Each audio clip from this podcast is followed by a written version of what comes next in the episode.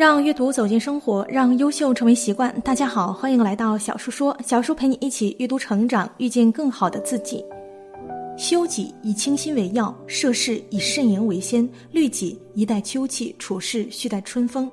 这是弘一法师为人处事的心理箴言。不管是在所的李叔同，还是在僧的红衣法师，无论何种身份，他都把自己活成了一个传奇。不知你是否发现身边有这样一类人？不管他身处何职、何种身份，他们总有能力把自己活成一道风景。这就有赖于他们的为人处事之道。今天要给大家分享的是老子临终留下三大智慧，看懂比中彩票还值。一起来听。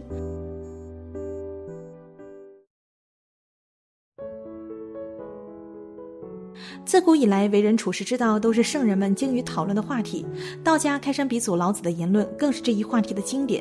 在老子的传世语录里，有这样三句箴言，道出了为人处世的三大智慧：谨言慎行，不争。一知者不言，言者不知。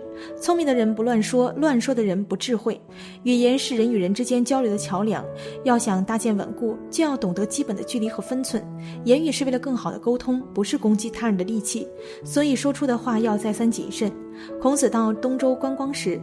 曾前往瞻仰周王的祖庙，参观时他看见一座铜铸的人像，人像的口上被扎了三道封条，背后还刻有铭文：“古之慎言人也，戒之哉！无多言，多言多败。”就是告诫人们，这是古代说话非常谨慎的人，大家要警戒，不要多言，多言往往多败。于是孔子便对弟子讲：“年轻人要记住，这些话很中肯，而且很有说服力，谨防祸从口出。”这就是著名的三缄其口的故事。说话不成一时口舌，张口前先考虑一下该不该说，能不能说，怎么说才能更好地表达出自己的意思，达到自己想要的效果。前几日，朋友谈起他的一个相亲对象，他说：“我从没见过如此口无遮拦的人。”朋友是名装修设计师，男方得知朋友的职业后，就对朋友指点了起来。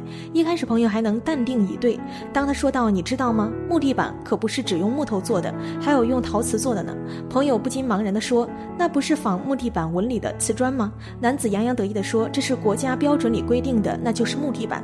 我能给你找出条纹来，你别不信。”朋友闷闷地哦了一声。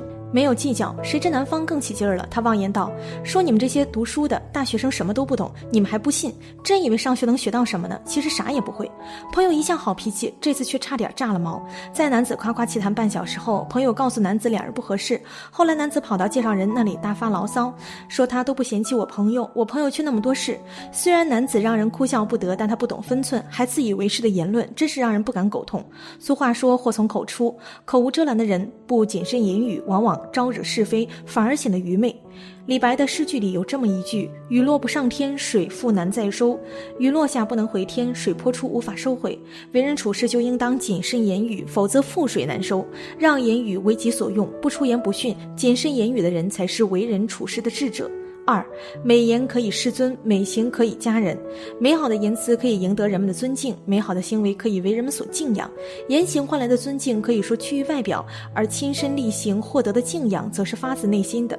会说漂亮话的人有很多，但能做到慎行的，往往是那些品德高尚的人。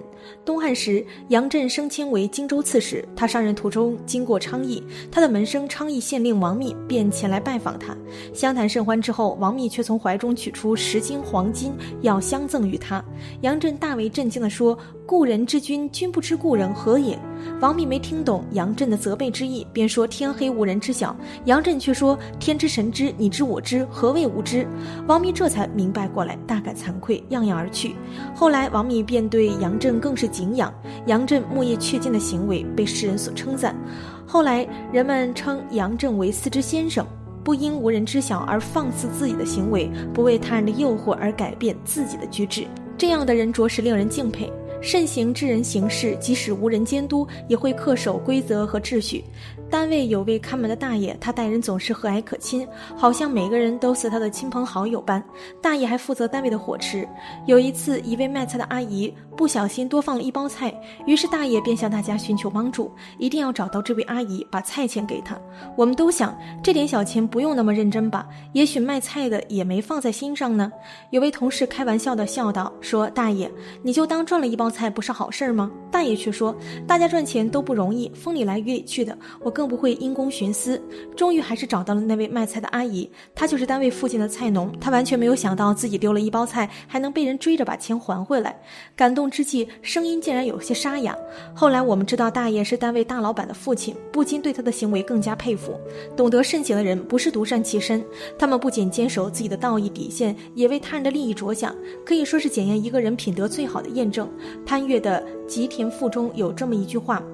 正其末者，端其本；善其后者，慎其先。树要想茂盛，得干至根深；做事要想好结果，就得先谨慎行为。慎行可以说是人行走世间最好的修行，是真正渡己的智慧。三天之道，不争而善胜。遵循自然规律和法则，就能不争斗而取得胜利。不争为大道之道，为自然本源。不争在老子的言论中共出现八次，可以说是老子语录的精髓。不管是利益之争还是名誉之争，争必定会皆有损伤。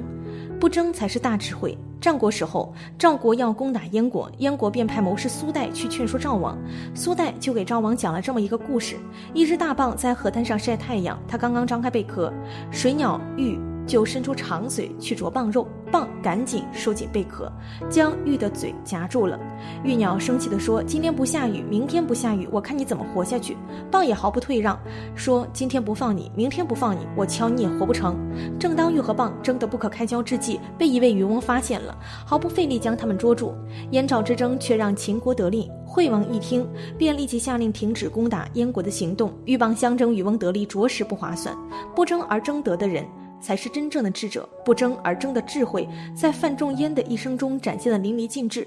不争。他为人清廉，不为己争半分名利，而争他用性命为天下人争得生存。他先天下之忧而忧，后天下之乐而乐的胸怀，令他仕途三起三落，跌宕起伏，而毫不后悔。他散尽家产为后代谋生，最后连自己上任颍州的盘缠都不够，而死于半途却毫无怨言。也许你会觉得他的不争并没有让他有所获，然而他的为人千百年后仍然有后人所敬仰。他的义孙范希荣与人做生意。路遇劫匪，得知他是范仲淹的后代，劫匪便说分文不取。他的十二代嫡孙范文从忤逆圣旨，要被斩首。朱元璋得知是范仲淹的后人，遂下令免死五次。从劫匪到帝王，都为他所折服，为天下人所敬仰。这难道不是不争而得吗？诫子书有言：“非淡泊无以明志，非宁静无以致远。”不看清世俗的名利，就不能明确自己的志向；不是身心宁静，就不能实现远大的理想。不争而争，才是为人处事的至高境界。用不争的智慧做好自己。你若盛开，蝴蝶自来。法国诗人吕凯特说：“生命不可能有两次，但许多人连一次也不善于度过。”你身边是否还有这样一类人？无论他做什么，都令人心生反感。人生没有重来的机会，别把余生浪费在不值得的人身上。学会谨言，懂得慎行，与世不争，好好度过这一生。学会把语言变得干净，懂得行事有原则，其余的你只管努力。你想要的以后都会有。大道至简，把老子的这三句为人处事的箴言送给每一位朋友，与君共勉。愿你不虚这一世修行。今天的分享就到这儿了，希望你能给小叔点个赞或者留言给出你的建议，别忘了把小叔分享给你的朋友，让我们一起成为更好的自己。还没有订阅小叔的朋友，一定要记得订阅哦，我们下期不见不散。